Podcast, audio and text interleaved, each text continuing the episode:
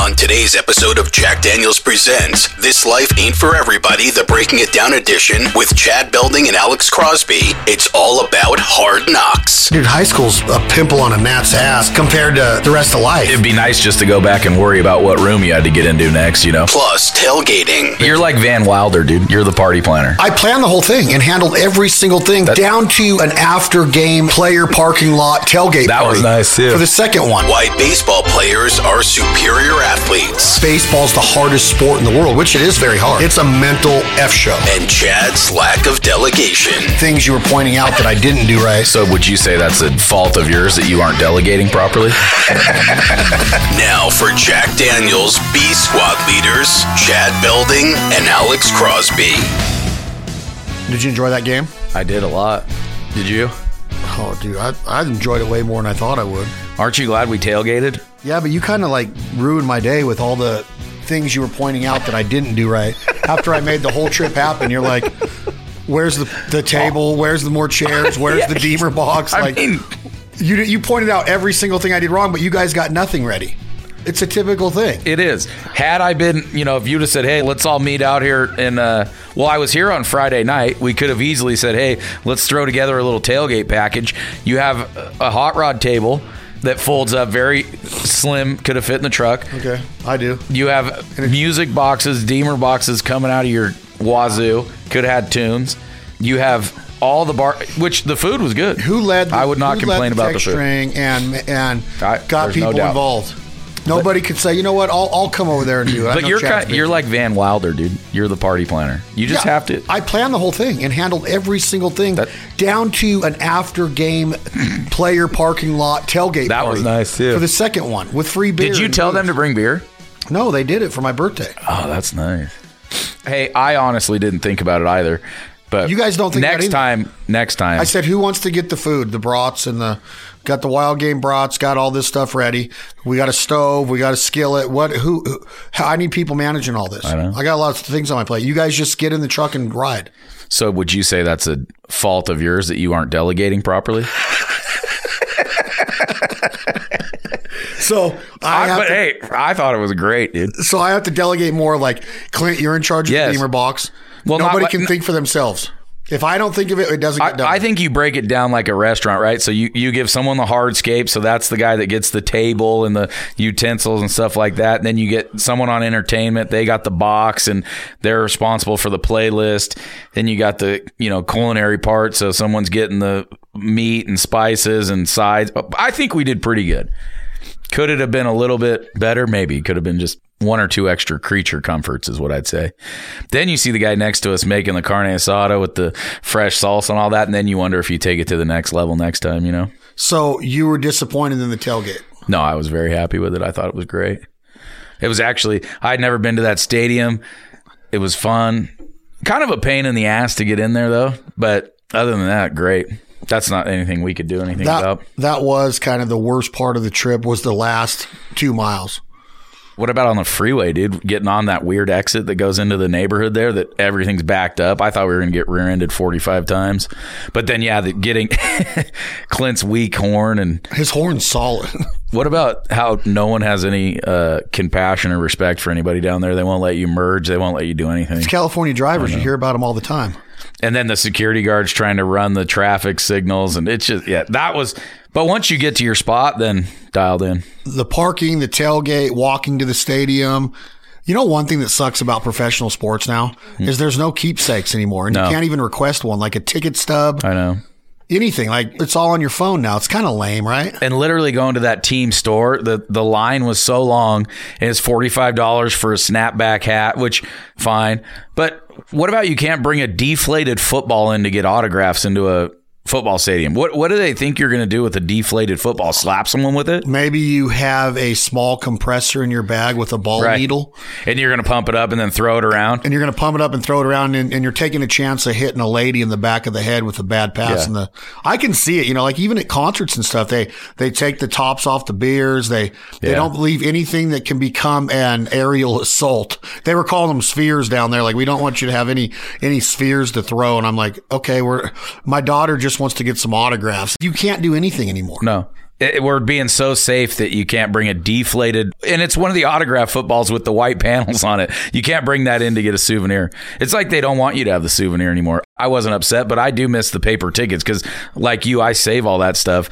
So I have all, you know, every game I've been to that I had a ticket for, I have it still, and I like to keep that stuff. And then, yeah, now you just get them on your whatever cell phone and you never even get to see it. Yeah, and I think that, you know, as big of I'm into memorabilia, music, sports, life really, right? But it has to be personal. It has it can't just be going online and buying a jersey with a letter of authenticity. Right. It's got to be somebody we know that you got to watch them sign it and personalize it like this book right here. Hendo just came out with the book. So I want a personalized copy with Hendo to where I might take that book and open it up and take the sleeve off of it and make a, a shadow box with it someday with pictures of Hendo and us at a, you know, whether it's at his barbecue, his pig roast, a hunt camp, wherever we're with Hendo, we get pictures, right? So like I want personal stuff like that on, on walls of different dwellings, you know, in the future. Have you read any of that book yet? Yeah, I've read like the first three chapters. You have? Yeah. And and I had him on the podcast yesterday. You did? It's hilarious. Yeah, he's on for, we did an hour, like almost over 90 minutes, little over 90 minutes yesterday. What does he do now? He's retired, I asked obviously. him that. I, And- oh, you did? I asked him that on the podcast. I said, Hendo, what do you do now? Because the podcast started and he's like moving around, looked like he was in a boat. And I'm like, what are you doing? He's like, oh, I'm sitting on my couch trying to get my computer stabilized on this stack of pillows. and I'm like, is that all you do is sit on the couch now? And he's like, no, F you. And he just, he does a lot of appearances for UFC, Bellator, Monster, a bunch of sponsors. And then he has his gym. And now he's building his brewery, his distillery, and his, he's going to have that huge barbecue house. Just a sports bar meets a country bar meets a brewery meets a distillery with all these spirits, beers. In Southern California? It's going to be in Temecula. Oh, wow. That'll be cool. You're going to go to the grand opening? When is it? He's talking about having it sometime down in before New Year. And then I'm begging him not to do the grand opening until March, like right before turkey season starts, so I can go to it because it's going to be awesome. I bet. And we're a part of it too. We've been lucky enough to been asked to come in as an investor on it, and I'm excited as heck, dude. It's got a stage, amphitheater. It's all cut off from his gym. So you know that gym smell, that that dirty jock smell, the sweaty socks, the singlets. Wrestlers stink, right? And fighting fighting gyms, all gyms stink. So it's all cut off, but there's a huge glass wall that if you want, you can watch the octagon. So there'll be like fight nights or people practicing. And if you want to go over there and see like real live action MMA going on, but it's totally separated from the establishment where the, the food's going to be served. Hmm. So to like wrap around and go upstairs from the bottom and you can get up on top of the gym and look down through glass. There'll be bars downstairs and upstairs, amphitheater, Traegers that are going to be hooded in. They'll have hoods inside the restaurant where they're going to be smoking meat and it's going to be freaking awesome. Hmm. That sounds He's got an unbelievable chef that's going to be his executive chef. He's got a great sous chef and Temecula's hot. Wine country. The wine country there is a good destination. That's where a lot of foodies go. I don't even know of- where it is, to be honest with you. Temecula is kind of like at in the mountains between San Diego and LA. So if you took the one from San Diego all the way up, or maybe the five, all the way to to uh, LA, you know, along the coast, Yeah. Temecula would be to to your north and to your east a little bit, back up in the mountains above San Diego. It's only about forty five minutes from San Diego. That's where he lives, huh? Yeah, he's born. He lives in Temecula. It looks nice. That's where his fight camp's. Apparently, there's a wildfire burning there right now. Yeah, it's in those mountains, so there's always a fear of that. And do the the properties down there, the way they're spread out, dude, they're really, really beautiful, big, elaborate house. His house, his pad, his pool, his hot tub, his out, his swim up bar. Like that's kind of what I designed mine after, but I'm nowhere near his level. His is got big waterfall coming down into the pool.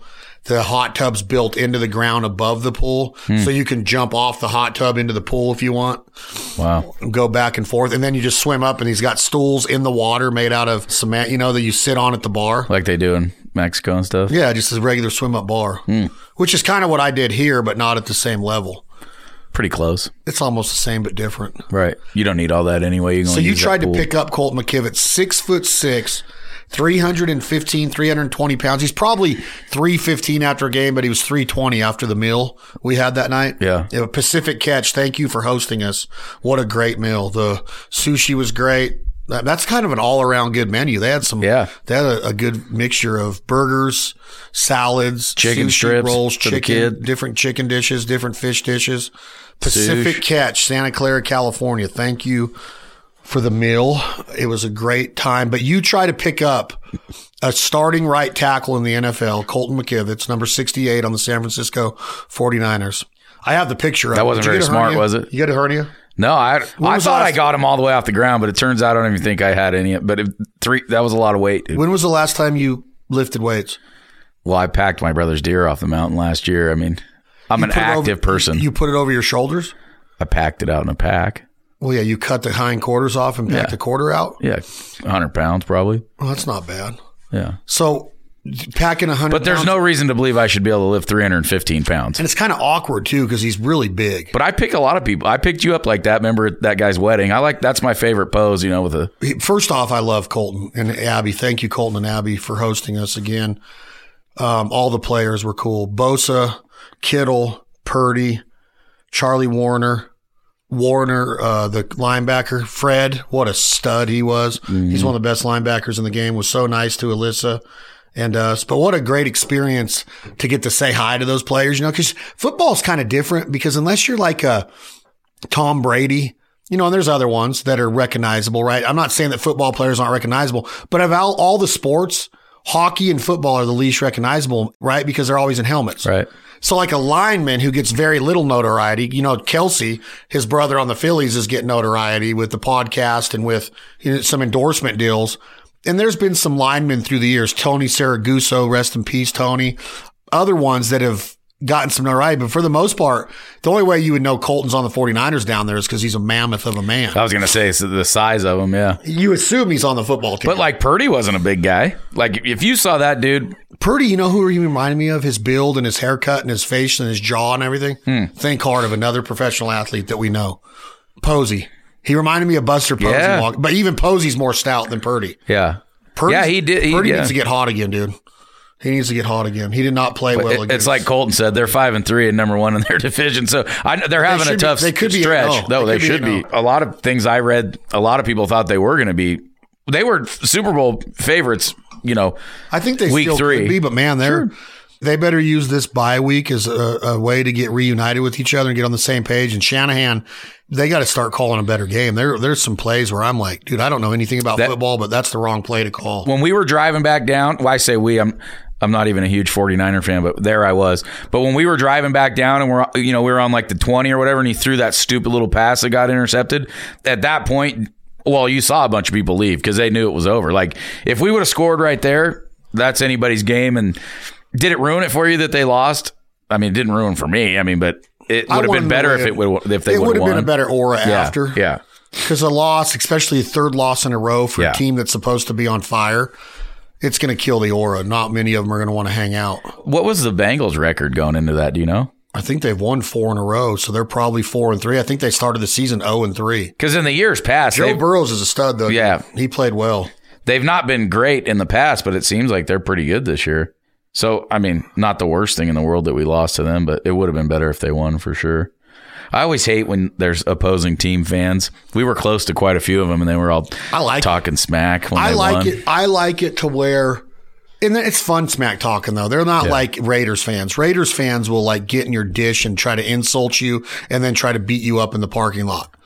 I think Niners fans are faithful. There was a Red Sea there, but there are certain teams in the NFL that travel well. Even college teams travel well. Oh, yeah. You know, and you show up and you're like, damn, dude, a lot of people spent money to come out to Vegas. I mean, Vegas is a destination, but even at UNR football games back in the day, there was teams that traveled well, whether it was Boise State or Utah, obviously UNLV. Mm-hmm. Um, Iowa travels well when they go on there. Ohio State fans, when the Buckeyes go on the road, they travel well. Fresno usually here draws a pretty good crowd because it's close. Pretty close. Yeah. They just drive on. I mean, Des- Reno's a destination for a place like Fresno to get out of the armpit of the world, literally.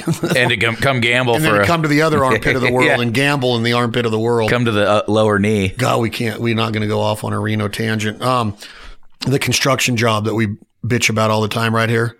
You know, the just how dangerous it is. Clint, we're driving home. The whole trip's perfect. We there's a sign sticking out too far, and luckily it was a fabricated sign and not one of the metal ones. Smokes Clint's left driver's side side mirror, shatters it. No way. The one with the heating element in it, slams it, you know, back against the truck, pull it out, and we see the glass, and we're just like this fucking construction crew. Nothing you could do. It's like a merging lane, and you're merging, and that thing's sticking out too far. And if you took a picture and said, "Hey, you're paying for this," they'd be like, "Yeah, sue us. We'll see how Yep, never happened. fast this gets to, you know tied up in court if you want to take it that far." Yeah, I didn't know they were starting to work on the other side.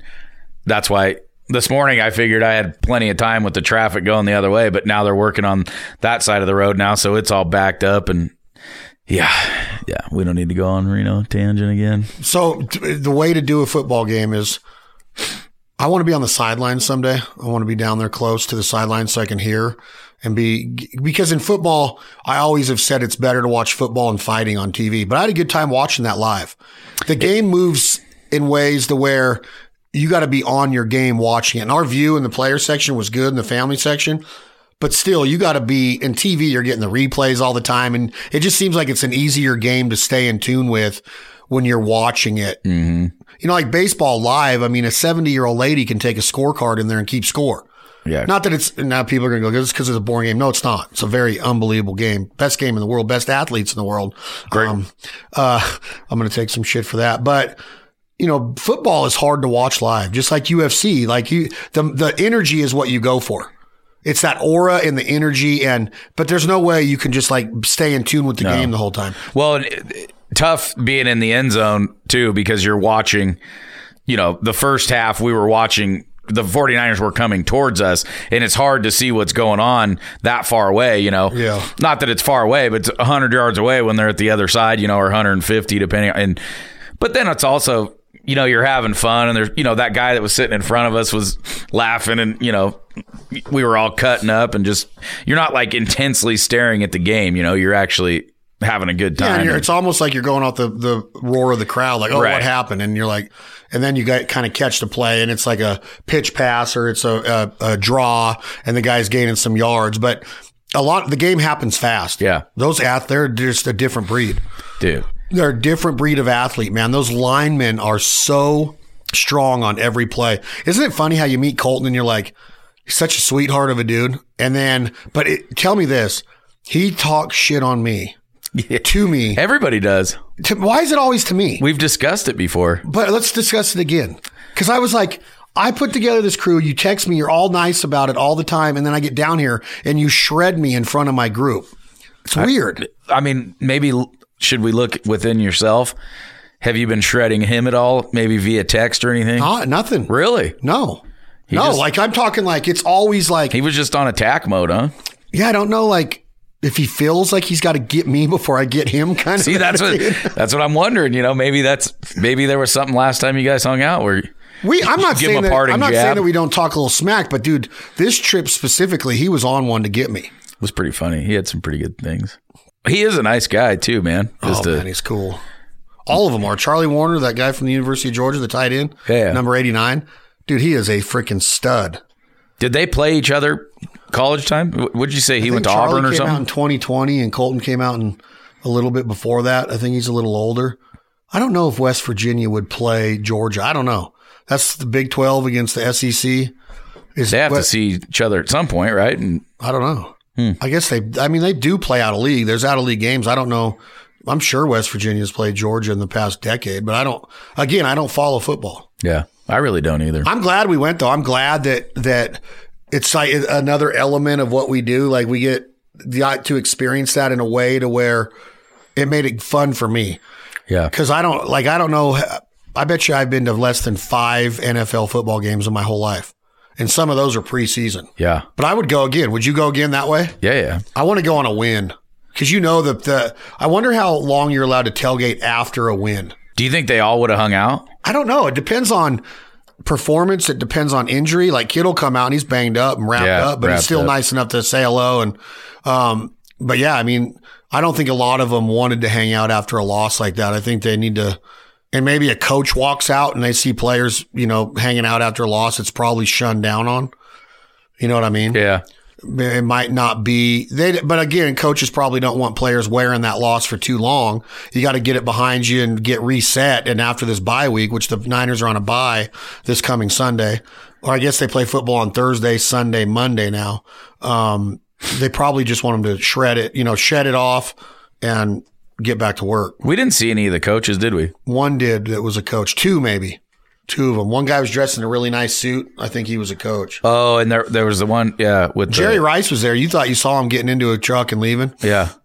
Uh, Joe Montana was there when I I told somebody we were at that game, and they said, "Did you see Joe Montana?" Yeah, when you guys were in line getting the first round of beers, he got on the microphone and welcomed everybody. And Oh, said, really? Are you ready? Yeah. we could talk for a minute about that. Holy cow! What? I mean, I get that they don't use that stadium a lot, but their the service there was rough, man. What was raw, rough? Just the the first drink we got, man. It was a, that that was the worst. It was the worst bartending or you know experience. I don't know. I don't know if the worst, but you wait wait in this crazy line. Crazy. Then they've only got two people.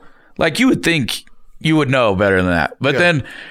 It's like the guy moved with no purpose. Eh, We could go down this path again, but just he didn't care. It was like he was filling up the glass one at a time to get ice, right? And then it was like they're not going to pour the drink till you pay. So then he got it. he has to get the credit card thing out and he's got to ring them all up.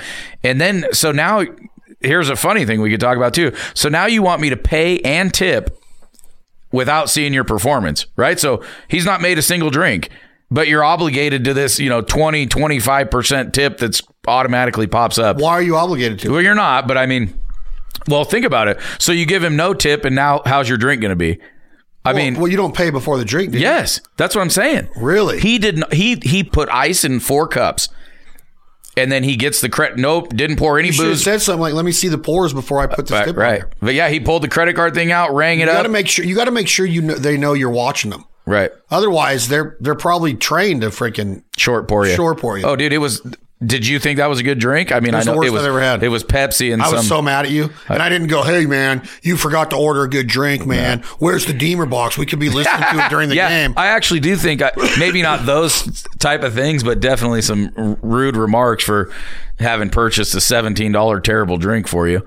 but uh, not to you. I just no, said I that's a bad drink. It was bad too. I didn't go. What are you thinking? You should have stood over there and grabbed the bottle from him. so they have a big sign that says spirits, and they literally had one kind of whiskey, one kind of tequila, and I think one kind of vodka. Those were the spirits you could have.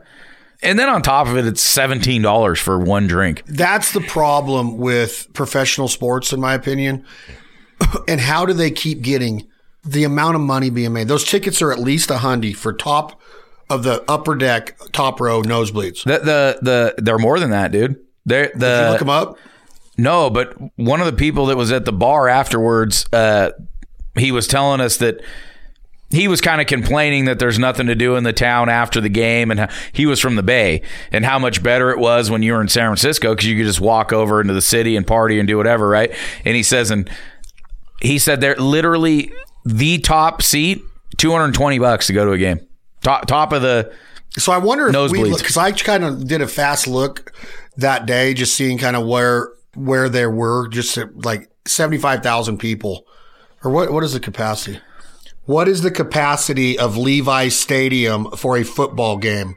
Sixty eight thousand five hundred sold out. They're sold out every game. Oh yeah, Um, So you do the math on that, just the ticket sales.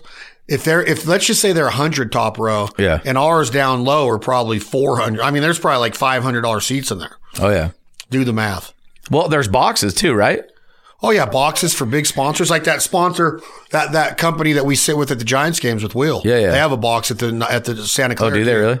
Yeah. They're just cranking. I did. And then, the- and then all the concessions and all the merch, the team store, the line being a mile long, which dude, the, the profit the profit they're making on that parking. I mean, what wonder what it cost to park where we parked. Oh, dude, it's right. Fifty bucks for the game, maybe more. How much to park at Levi Stadium, Green Lot One? If you just said the average was one hundred and fifty dollars for a ticket, there they'd make ten point two million dollars just in seats, and the average is not one fifty. The average is much higher than that. Think about what they make on drinks at seventeen dollars a whack. Oh, dude, How much were the nachos you bought? Twelve bucks. yeah, yeah, fifteen, I think. yeah. So I mean, they That- probably that line took way too long. Oh, the my game God. and halftime goes by so fast. the whole game went felt fast to me. Did it feel fast? It was like we were there, and it was like it was over. Maybe just felt that way. But think fun. about how short a football game is. It's one hour. yeah. It's one hour with a 15 minute halftime. And I always thought halftime was a half hour. No, it's always been 15 or 20 minutes. But maybe for the Super Bowl they extend it for the for The Janet show and all that stuff. showing off. But um, it do, it's not a long game. I mean, obviously whistles and, and it takes longer than. Timeouts and all But that, But as far yeah. as the official time of play, it's an hour. Yeah. All right. Thank you all for listening to Breaking It Down. This Life Ain't For Everybody brought to you by the one and only Tennessee Sour Mash Whiskey. We're going to break for a real quick commercial. Thank you all very much. Honesty flat sucks. I'm just saying that in adulthood and real life and making money and revenue and paying bills and those stresses, dude, it's real and people aren't going to pick up the pieces for us. Surround yourself with positive influences and brands that support our way of life, like Benelli, American Almond Beef, Jack Daniels, and Bad Boy Mowers. Chad Belding and Alex Crosby will collect themselves and return after the break. Hey, everybody, you know, we are a huge fan of Jack Daniels, not just their product, but their mission, their culture, Lynchburg, Tennessee, the people. And we want to introduce you to the Jack Daniels Single Barrel Program. Join us at jackdaniels.com and learn about the Single Barrel Program, visiting Lynchburg, Tennessee, participating in a barrel tasting, a whiskey tasting, picking your favorite flavor, whether it's the burn in your mouth, whether it's the maple, whether it's the different combination of flavors that you are going to experience in each of the distinct bottles of Jack Daniels single barrel. You're going to be able to choose the best one, your favorite one, and purchase that entire barrel. It all comes bottled in individual single barrel bottles. You get your own hanging name tag, brand tag, your logo on it. You can give them away as gifts. Go knock on the door of a landowner and say, Thank you for letting me hunt your field. There's so many options with the Jack Daniels single barrel program. We're proud to be part of it. We have introduced it to so many of our friends and family across the country, whether it was at a business, whether it was at a duck lodge, whether it was at a conservation event. It is truly an awesome program. Learn more about it at jackdaniels.com, the single barrel program. We've been involved for the last five years. I'm looking at two of my barrels right now. We just got our 2023 barrel in the single barrel rye. Absolutely mesmerizing. My brother Clint's old fashions with it speak for themselves. It's the Jack Daniels single barrel program. Check it out, learn about it. I hope you decide to visit Lynchburg, Tennessee and get your own barrel. Thank you very much. It's called Benelli's The Fowl Life for a reason. We love Benelli. They are the top shelf of waterfowl shotguns, all shotguns for that matter, in my opinion. But when you start talking about duck blinds, goose blinds, lay down blinds, panel blinds, pit blinds, the debris, the wear and tear, everything that we put our guns through throughout a duck season, whether it's a 60 day duck season in the south or you start up north and north of the border in Canada, Alberta, Saskatchewan, and follow the migration south. Some of us, myself included, hunt over 120 days a year. And every single time I squeeze that Benelli trigger, it goes bam. I'm so proud and honored to be part of the Benelli family. And when it comes to the Super Black Eagle 3, the 12 gauge, the 20 gauge, the 28 gauge, I absolutely love this line of shotguns, the inertia, every single thing from the rib down to the sight to the choke tube to the constrictions. The performance is what it's all about with Benelli. The Super Black Eagle series in 12 gauge, 20 gauge, and 28 gauge. Whether you get Rob Roberts to build the performance shop or you keep them straight out of the box factory, they perform. They're simply perfect. It's Benelli. It's the confidence of shouldering that shotgun and the responsibility of pointing it at a live animal and squeezing that trigger. The dispatch, humane, ethics, everything that goes into it. Benelli believes in the culture of the duck hunter, the goose hunter, the turkey hunter, the upland hunter. So whether you're doing sporting clays, whether you're chasing waterfowl, chasing upland, chasing turkeys, Benelli builds a shotgun for you. Benelli's the fowl life. They're 13 seasons as our title sponsor. Can you imagine this relationship? Thank you, Benelli. Thank you all for supporting Benelli. And I know it's all of our goal to walk into that sporting good, that Benelli dealer, that store, and say, let me shoulder that Super Black Eagle. And now you can do it in so many gauges, the sub gauges included. We're fired up. Good luck this season. Stay safe out there and shoot straight. Shoot Benelli. We've had the provider mentality for a long time. Growing up and watching dad and mom cook wild game, whether it was an Italian lasagna or a spaghetti, I watched in awe and I couldn't wait to be old enough to do it. Then we got to travel and meet all of these different chefs at all these different lodges in Argentina and Uruguay or Paraguay or Arkansas or Missouri or Chef Mark Lindsay, who you hear on the podcast, This Life Ain't For Everybody, a lot up in Minnesota at Trapper's Landing, part of the Reeds family of brands. And I started to learn so many different unorthodox, out of the box ways of preparing Mr. Billy Bogey's smothered deer steak at Prairie Wings Duck Club in Arkansas, or the duck empanadas at Duck Guides of Argentina. And they all became part of the Provider Cookbook, the Provider Mentality. At theproviderlife.com, our rubs, our original 10 in the Ultimate Pack, including the swine and the flaky, the spawn, the drop time, the foul, the crosshairs, the Brit, the dragon, the Sonora. Then we introduced the brand beef rub and the mother clucking chicken rub. And you can find recipes at theproviderlife.com. Check out the Provider TV on the My Outdoor TV app, Mo TV, part of the Outdoor Sportsman's Group and the Outdoor Channel family of brands. We got more coming. We got so much more coming. Good luck out in the field. Good luck out on the rivers. I hope you get those wild turkey nuggets and that pickle juice right away and getting ready to throw down with some different rubs on them the provider lifestyle. We're so honored to live it. Thank you, Lord, for letting us be outdoorsmen, hunter, gatherers, conservationists, and providers. Again, theproviderlife.com. Thank you for visiting.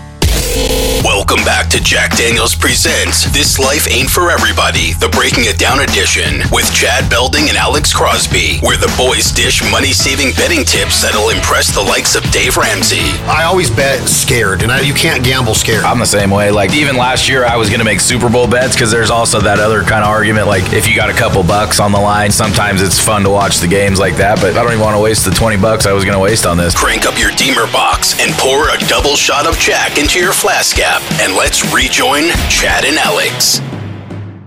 I saw a funny stat. Like baseball actual in play is like 11 minutes. You know, if you were to take every time the ball was in play, but the games take like two and a half hours. Yeah, or, you know. they used to take three and a half without Right. these new rules. right. I kind of like the new rules in baseball. I'm not. I don't hate them. I thought I would. The pitch clock and like the tradition of calling timeout or stepping out of the box, but all those nuances and what is the word I'm looking for? All those superstitions and nuances that players have were taking up a lot of time to where you would think the owners would vote that down to keep people in the park longer. But I think that the mindset now is that it's more exciting, it's faster moving, so people are more willing to go to more games, spending more money, buying more beer, buying more merch, mm-hmm. parking, all of the things that do because it doesn't go on and on and on. And I think that that was one of the biggest complaints about baseball. It never bothered me because I like sitting through a game and watching it and strategizing with it, but it is, it's, I don't hate the new rules in baseball. I, I would. I, all I would be curious to know is how much time did they really save? You know, Oh, does it- dude, they're uh, they're shaving an hour off of every game now. are they really? The average. Wow. Yeah. Just from like the mound conferences and guys stepping out of the box and stuff like that. And the pitcher count is like 15 seconds now. You can't sit there. They're, they're, they're, they've ran clocks of pitchers last year and this year, whenever it started, and it's like literally a minute in between a pitch. Really? Yeah, looking at it, sh- shaking it off, looking at it, looking Right. at. Analyzing. Uh, now it's kind of just throw it and, And you can't just like bring a guy in and like he throws five pitches and gets a guy out, and then you're like, oh, I got a lefty coming up. I need to get a lefty in. The, a pitcher's got to throw to a minimum of three hitters now, no matter where you're at as a, you know, as a, I guess a closer does. And if you come in as the closer with two outs in the ninth, obviously y- y- that doesn't Right. count. But like you said, you can't bring a guy in to throw to a right-handed guy and then pull Yeah. him and bring like in a last night left-handed the playoff game, Rangers game three of the World Series, Rangers and Diamondbacks, which is a great series so far, and the Rangers beat them three to one last night in Arizona in game three to go up two to one. Chapman comes in. Chapman's still throwing 100 miles an God, hour. he's good still. He's not that good though. He gets hit a lot. He gets hit a lot, and when he's he did good last night, but he gave up a run, the first run of the game Yeah. In the seventh or eighth inning. He gives up a run, walking a guy, base hit, but then he comes and gets you know he throws some sliders and some nasty outside cut fastballs at 100, 101. But usually he probably would have been taken out after that first walk. He hmm. doesn't have his stuff. You know, Bochy probably comes out and gets him gone, but he can't. He has to throw three batters. Which is kind of cool. Lets the lets the pitcher get out of his own thing if he can. A lot of And it- pitchers and it- sometimes and it can't. moves the game along a little bit Right. more. Who are you going for? Are you Rangers or Diamondbacks? I love Bochy. Yeah, but I also too. like that our, you know, I mean, I don't watch a lot of Aces games. Our AAA, a lot of our Reno players from last season, not 23, but 22, are playing in the Major League, They're Right. playing in the World Series right now. And That's kind of cool. Um, but I like, I like everything about the scrappiness of the Arizona Diamondbacks. They're never out of a game or a series, and that's kind of what they've built it on, um, is being the underdog all the time. But I love Bruce Bochy. I mean, the guy won three series with the Giants in 2010, 2012, 2014. He took the Padres of the World Series, I believe, in 98. Didn't win it. And now he's going to take, now he's there with an American League team. His first year as manager, and they were been shitty lately. And he turns that club around and they go through the playoffs like this. They had to beat Tampa Bay. That means they had to go to Tampa Bay. That's the best out of five series, right? Um, then they got to go to Baltimore, which is one of the hottest teams in the major leagues this year, the hundred game winner and they knock off Baltimore with having to go there a couple times to, to Camden Yards in Baltimore. Then they go up against the Houston Astros, which are one of the hottest teams in baseball the last decade, even though they're cheaters, a lot of people hmm. say. But now they got to go up against the Astros, which are dominating this season, 100 game winner.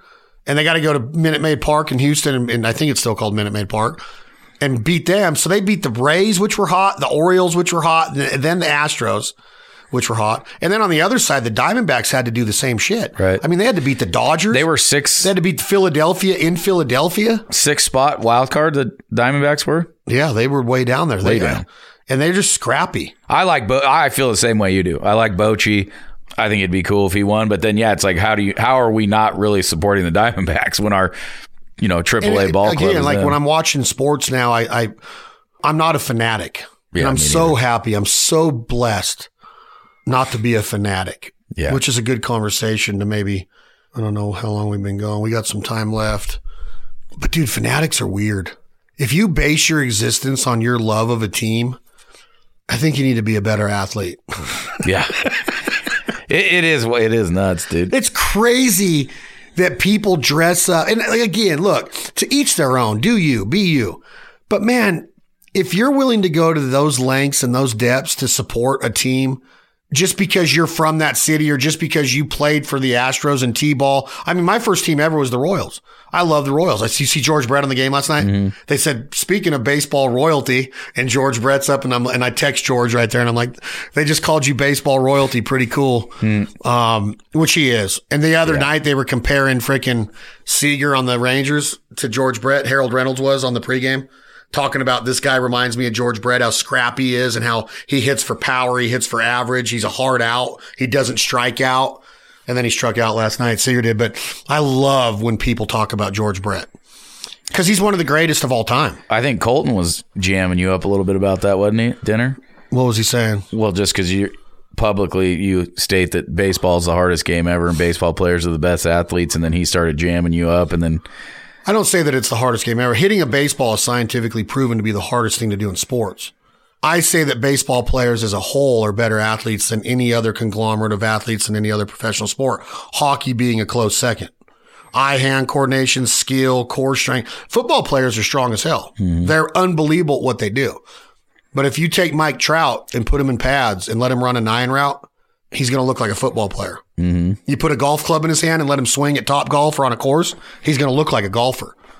If you put him in a swimming pool and have him swim a 50 freestyle, breaststroke, backstroke, I don't care.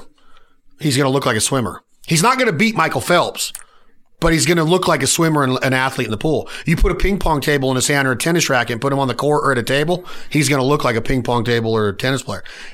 You put Michael Jordan in a batting cage after being the best basketball player in the history of the game, he didn't look like a baseball player. yeah, He didn't even look. He didn't even know how to hold the bat. No, no offense to Michael Jordan because he's the greatest of all time. I'm a huge fan, but he did not look like a baseball player. He looked uncomfortable as hell. Now, did he do a great thing for that Birmingham team? Hell yeah. And the Chicago White Sox organization? Hell yeah. And he was on, you know, on his hiatus and then made his comeback and wore the jersey number 45 for the Chicago Bulls. And he's the greatest athlete of probably the most influential athlete of all time in the history of the world. Muhammad Ali's always put in there because of his worldwide fame, but Michael Jordan was worldwide the greatest of all time yeah. in my opinion, athlete. Now, I'm, he's not a better athlete than Bo Jackson. I'm just calling him an athlete because of who he was.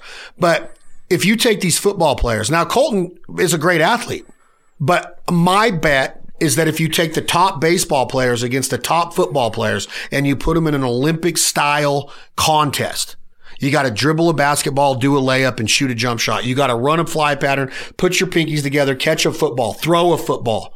You got to get in a pool and swim there and back. You got to get a ping pong table. You got to get a fencing sword. You got to get a, now you got to get a baseball bat. Now you got to get a glove on and go field a ground ball. It's the hardest thing to do in sports. Mm-hmm. Now, hockey players on skates, forward, backwards, hitting that puck at that fast a speed. Amazing athletes. They're always great golfers. My money is on baseball players. If you take the top conglomerate of baseball players out of the league and put them in an Olympic style deal against every top female, every top female athlete, softball players, baseball players against all the other sports. They're better athletes as a whole based on all those skills. It's a weird argument, but when you break it down that way, I'm not saying that a baseball player is going to go be in the NFL and be better than Andre Rison was, or Jerry Rice at receiver, or Emmitt Smith or Barry Sanders at running back, or Howie Long at defensive end. You know, I'm not saying that Urlacher could be beat by Mike Trout in the linebacker position. I'm saying that if you put Mike Trout out there, he's going to look like a linebacker and make some tackles. Mm-hmm. Urlacher ain't going to make contact with the baseball. And he's not going to put a glove on and go have depth perception and be able to run down a ball in the gap and climb a wall and catch it. Michael, or I keep saying Trout, but there's tons of athletes. You take Mookie Betts or you take Seager, or you take some of these guys that are playing the game of baseball today. Their eye hand coordination, their foot speed, their agility, their core strength, their balance, their depth perception, their vision. It's amazing. And I know that people are going to go, you're an idiot. You're an asshole. But I, I'm telling you, if you break down baseball players and you put them in all those different athletic events, they outshine and outwork and outperform all the other athletes. and hockey, I think, I think hockey's there, but I don't think that it's across the board because there's a lot of Europeans in there that would not be able to play any of those other sports. And now look, you can't say, well, they get 10 weeks to practice. No, I'm talking now. You take Michael Trout out of the Angels lineup and put boxing gloves on him and put him in a sparring match with a boxer. He's going to look like a boxer. He's going to be able to jab. He's going to be able to cross. He's going to fake. His footwork's going to be there. He's going to jump rope like crazy. His, his, his cardio is going to be there. Well, baseball players are fat and out of shape. No, they're not. They mm-hmm. play 162 games a year. so it's a little bit of a rant, but people always think, I mean, that a baseball player can jump higher than the best football player. No, I'm just saying the average. Michael Trout or Mike Trout or these baseball players have great vertical jumps. They oh, can yeah. jump out of a gym. They can dunk, no problem. You look at me like I'm crazy. Do you think I'm crazy? No, I just I think you make a good argument. I don't know. I, I know I've heard some of your hockey friends argue differently with you, but not too many other people could. I don't think. I've had a lot of people walk up to me after I say that in a public forum or in a, you know, hunt camp and we're talking. I never get on a high horse and go, "Oh, you're an idiot." I always like think about like, all right, I want people to understand the the setup here. Bo Jackson said it straight to my face. Baseball's way hard. Deion said it. You could Google it right now. Somebody just sent me a link. Um, Deion said hitting a, playing baseball is way harder than football. Yeah. And then you got the mentality part of it, the mental part of it. Yeah. Baseball's cool because you get to come back tomorrow and make up for an 0 for 4 Monday on a Tuesday. Yeah. You know what I mean? So you can get You don't have to but think all- about it all week. But if you're also mental and you go into a deal, you're failing every night. That's even harder. Right. Baseball, you can perform and succeed three out of 10 times and be considered a great. Yeah. Think about that. Mm-hmm. If you drop seven out of 10 passes in the NFL, You're cut. you're, you're not, you're not making the Pop Warner team. right. What are you stuck for words? No, I just was tr- trying to think of. Eh, there isn't much of a counter argument to it because it. I think you're right. I think that baseball oh, I, I'm players. not trying to start an argument with you. No, no, no. I know. I- I'm just trying to think if you if you wanted to play the devil's advocate, it'd be very hard to to do that in that scenario. and like I said, I've heard the hockey guys argue with you about it, but There's so many football players that can outrun baseball players. Well, no shit. You take a receiver in the NFL, they fly. But there's a lot of players in the major leagues that can fly. Right. Bo Jackson ran a 41840 with pads on. He's a football player too. But yeah, the, the argument's not that they're the baseball's the hardest sport in the world, which it is very hard. It's very difficult. It's a mental F show. Truly. Yeah. Dude, you think you're an athlete? Go up and stand in that box and see 99 cutting away from you. Oh, or one that just got at your chin and then they come back with an 88 mile an hour changeup after. See, a dude got hit in the leg at 104 back of the. Can, can you imagine stepping back into a box like you said Yeah. the next day? You just wore that thing on your hamstring at 104, and you got to get back in the box. Sometimes that game, or many times he, that what game. if he never hit you though and he threw it right down the Yeah, pipe just- at 104? Yeah, you and you got to react to it. yeah, it's just all those things come into it. And then they just take him out and put another guy in that's coming from a submarine position from the left side now, Right. like a, a left-handed Dan Quisenberry. And all of a sudden you're like, what the? f- Now I got to adjust to this and adapt. Right. Football's kind of like it's a timing deal, and the quarterback says hike, and the guy takes six steps, cuts in, and he knows as soon as he cuts in, that ball's in his dish. Turn your head and catch the ball. That's what's cool about the NFL is that it's not like he waits for that guy to start the crossing pattern and then goes one, two, three. No, that ball's on the way. They're amazing athletes. yeah. So is John McEnroe. So is Tennis, so is. Greg Louganis. Yeah. So is okay. Here's another hard sport that you don't even put in the equation: motocross, the mm-hmm. highest heart rate in all of extreme sports. Racing that fast for that many laps with your forearms tight. You're, they, they say your heart rate's like at 180, 160 for like all those laps.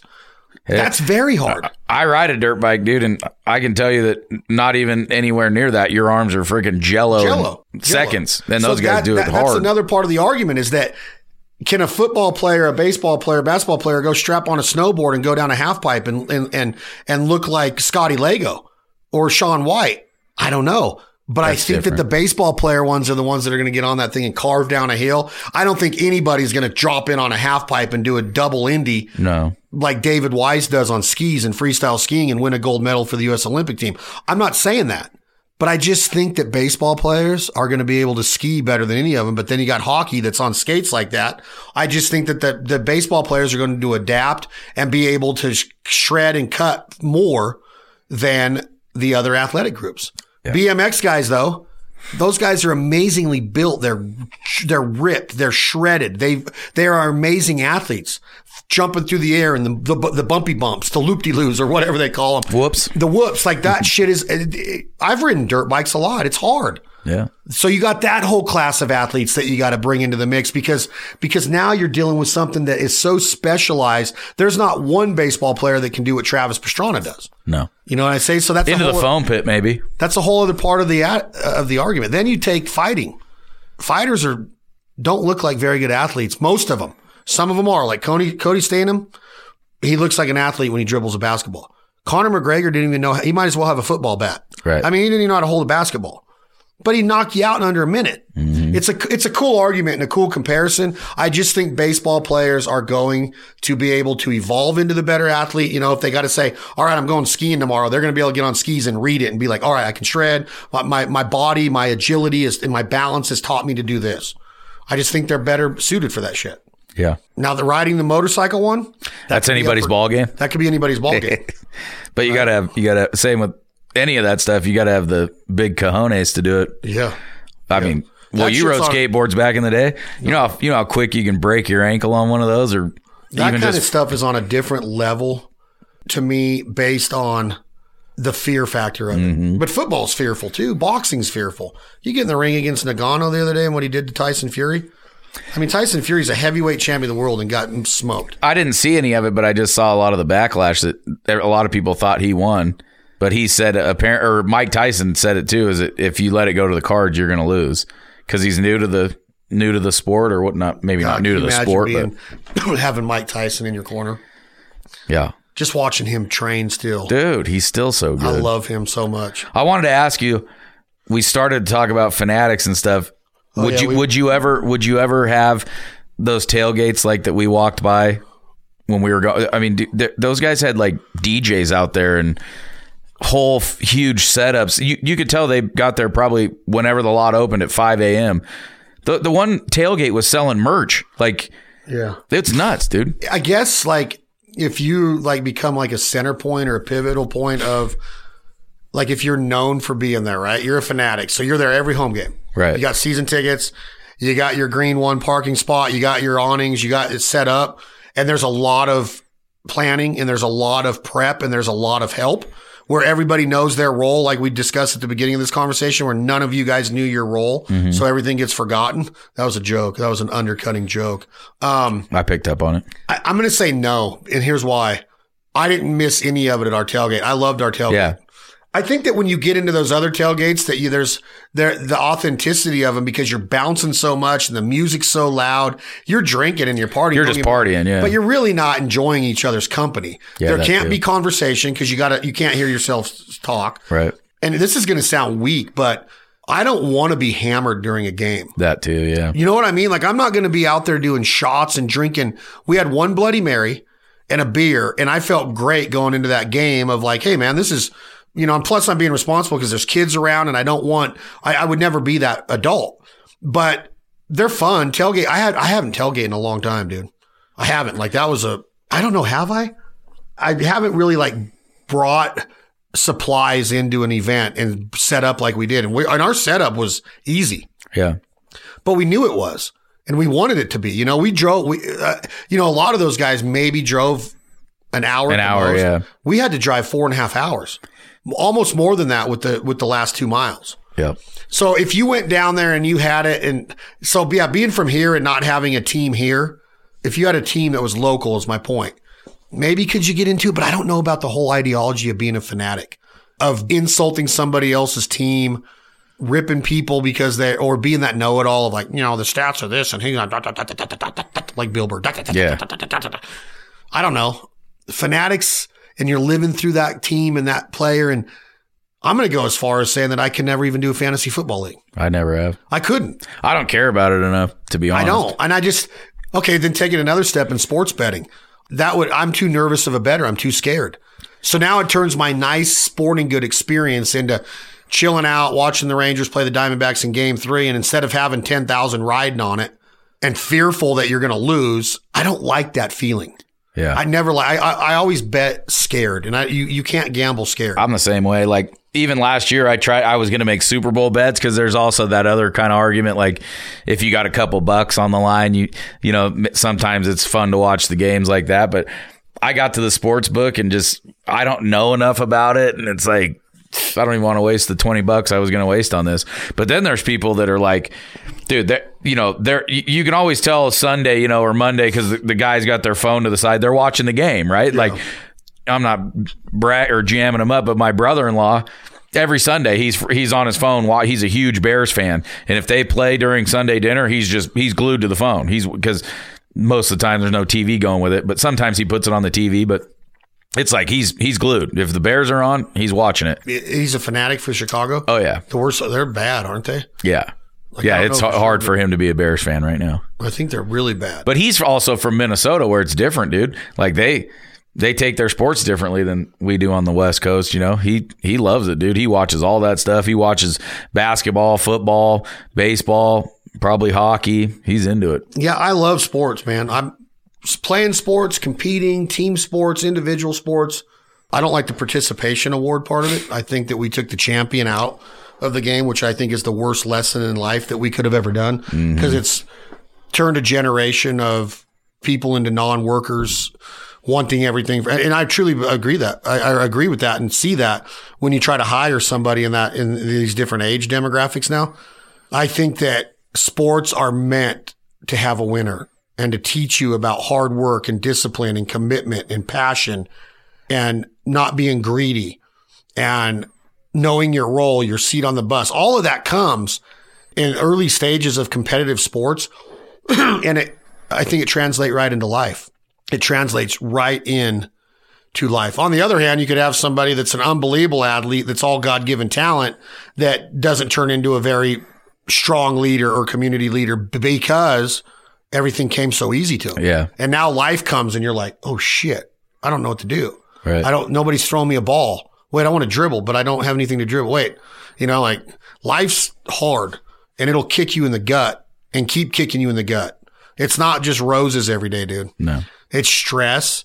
You know, high school, like you get into high school from middle school and you're like, man, this is hard. Classes and homework all the time. And switching rooms, Switching rooms. yeah. And I guess you did that a little bit in middle school. Different, But though. dude, high school's a pimple on a horse's ass compared to the rest of life. Can you imagine if it was just as easy as just figuring out what classroom you had to walk into next? I remember being like so nervous about that for some reason. You, like you said, you switched classes in middle school, but my middle school was, you know, three hallways. Then you get to high school and it's like you're looking at your room and what, and, and then, yeah, you think about what life really is. Like it'd be nice just to go back and worry about what room you had to get into next, you know? You know, what day you're wearing your football jersey and you're like, mm-hmm. and look, that's an important part of life. Don't ever think that we're saying like, oh, that's nothing, dude. High school's awesome. Oh, yeah. Every part of life is awesome. I'm just saying that in adulthood and real life and making money and revenue and paying bills and those stresses, dude, it's, it's real. Mm-hmm. It's real. And, and people aren't going to pick up, be there to pick up the pieces for you. because they're struggling too. You think you want to be an adult until you actually get to be one, and you it's all work, man. Especially when that adult tries to pick up another six foot six, 320 pound adult. I'm surprised I'm not sore at all, really. You're in shape. Not really. Now think about what you did and then apply that to the WWE and people don't think those guys are athletes. Dude. Like John Cena will literally pick up King Kong Bundy above his head. Remember the Ultimate Warrior would pick up like Big John Studd who weighed 320 and hold him up there for the whole crowd to go nuts and then drop him. That part of I get it, it's fake, but a lot of that shit wasn't fake. Like you still had to pick a 320 pound dude up. And, and I'm telling you that I, I don't think I'd ever felt 300 pounds in that in that uh, magnitude. Now go put yourself in a football game with a helmet on and them big claws hammering your head every And multiple of them coming at you. and that's why those linemen are always some of the most. They take a on every play. They take the brunt of the. A running back might not even get touched on most some Right. A receiver might just run down and take the cornerback with them. Bump into a little bit down the road. Those, nothing. those linemen are getting on every play. oh yeah. Rushing linebackers, defensive ends that are. I mean, dude, could you imagine blocking Bosa? Right. That guy's built like a brick shithouse. Dude, his legs were something. Unreal. yeah. And then he puts those pads on and becomes a gladiator. Yeah. I had fun. Thank you, 49ers. Thank you, Colton McKivitz, Charlie Woerner. Thank you to George Kittle and Bosa and Fred Warner, Brock Purdy for signing the ball. So many people signed the ball for Alyssa and her brothers, her step brothers. I appreciate it. We had a great time. I wish the 49ers would have won. I wish we would have had a Deemer box, more chairs, Table. table. But now you got a checklist so you can lead that next time. You could actually take charge. Oh, and then on the top of it, so the whole listening audience knows, we're like your chauffeur and your and your Uber driver. Come pick me up. I offered to drive. you were going to drive out here and pick us up. You have a one seater truck. That's four or five. You can't put anybody in the back seat of that thing. Maybe the kids. Yeah, exactly. Tom. You drive a kid's truck. I do. Yeah, Nice. but we still came and got you. You were on the way. I would have had to drive We're off route 45 miles. minutes the totally You wrong could have met us at Boomtown. And left my truck there all weekend. Safe. No, oh, at Oh, come Boomtown, they don't even have the all-you-can-eat lobster buffet anymore. All you can meet. eat I don't know if I want an all you can eat lobster buffet. were they really lobsters? the Truckee River. They were crawdads. anyway, sports, competitiveness, get involved in them. I love them. That's why I love this book by Hendo. That's a sport, wrestling. That's where community Is that leaders, book more about wrestling or MMA? just his whole career. First two time champion, Strikeforce and Pride. Held belts in both of them. He should have been the UFC champion.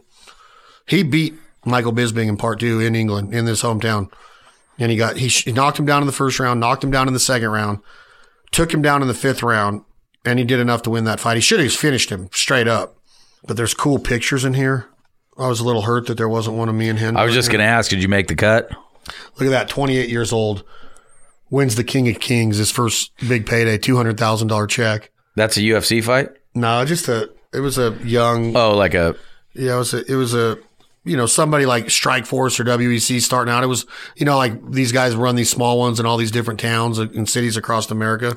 So that, you know, there's different promotions all over and, you know, and those, that's where fighters got to start, right? They don't just come out of a high school gym and go straight to the UFC. well, they start in a bar somewhere usually, probably. bar fight and getting their skills down. Yeah, you got to. I asked Hendo. You got to know if you can be tough He told me about a time. The only time he's ever really been challenged by a guy was in Alaska.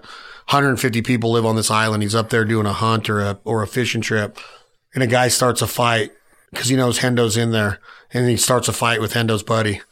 And Hendo chokes him out. and the guy wakes up and says, Thank you so much. That's the only reason I did it. That's all I ever wanted was to be choked out by Dan Henderson.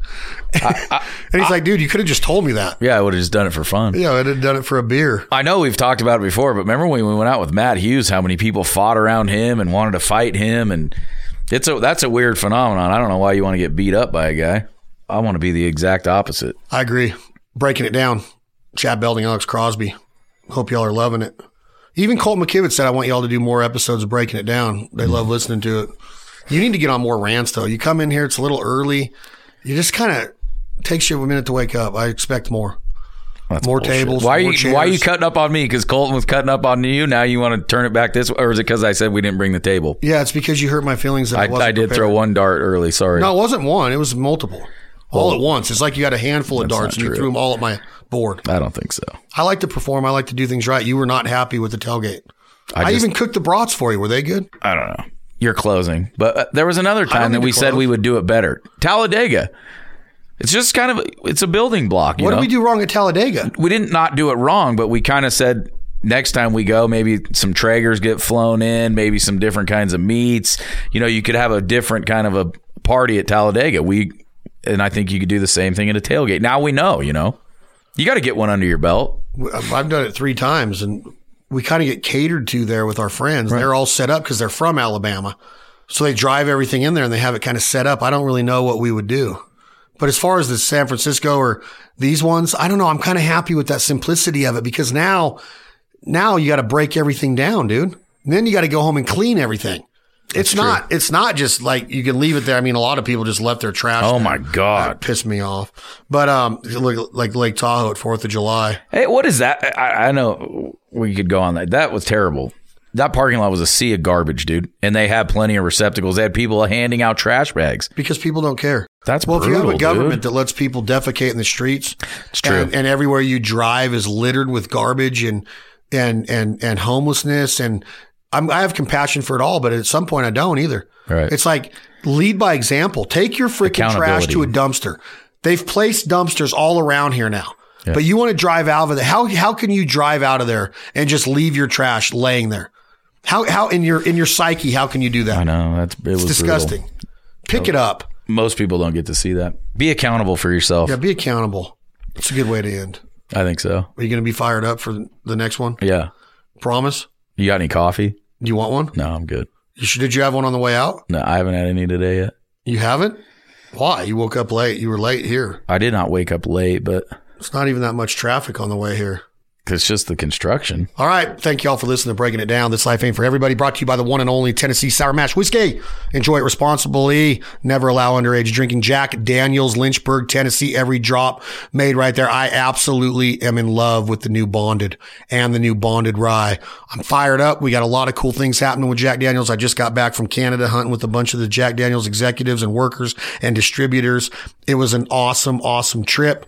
Jack Daniels, again, enjoy it responsibly. Thank you so much for supporting the partners and sponsors that support us here at This Life Ain't For Everybody. Check out Sister Podcast, The Fowl Life, Where the Pavement Ends, Anna V's American Wing Shooting, 40 Years to Freedom with Jennifer Swenson and Brittany Ledoux. Brand new episodes of The Fowl Life TV airing right now exclusively on the Outdoor Channel, Benelli's The Fowl Life Season 15. All of our brands. Thank y'all so much for the continuous support. We couldn't do it without you. For Alex Crosby, I'm Chad Belding. Thank you again for listening to This Life Ain't For Everybody Breaking It Down series. See you later. Everyone's looking for a handout, and Alex just wants some old number seven. Here's a funny thing we could talk about too. So now you want me to pay and tip without seeing your performance. And then on top of it, it's $17 for one drink. That's the problem with professional sports, in my opinion. Fend for yourself and stand apart from the crowd in your Resist Hall hat while snacking on some Jack Links. Jack Daniels presents This Life Ain't For Everybody, the Breaking It Down edition with Chad Belding and Alex Crosby. We'll wrap the show after these words from our partners. Stay tuned.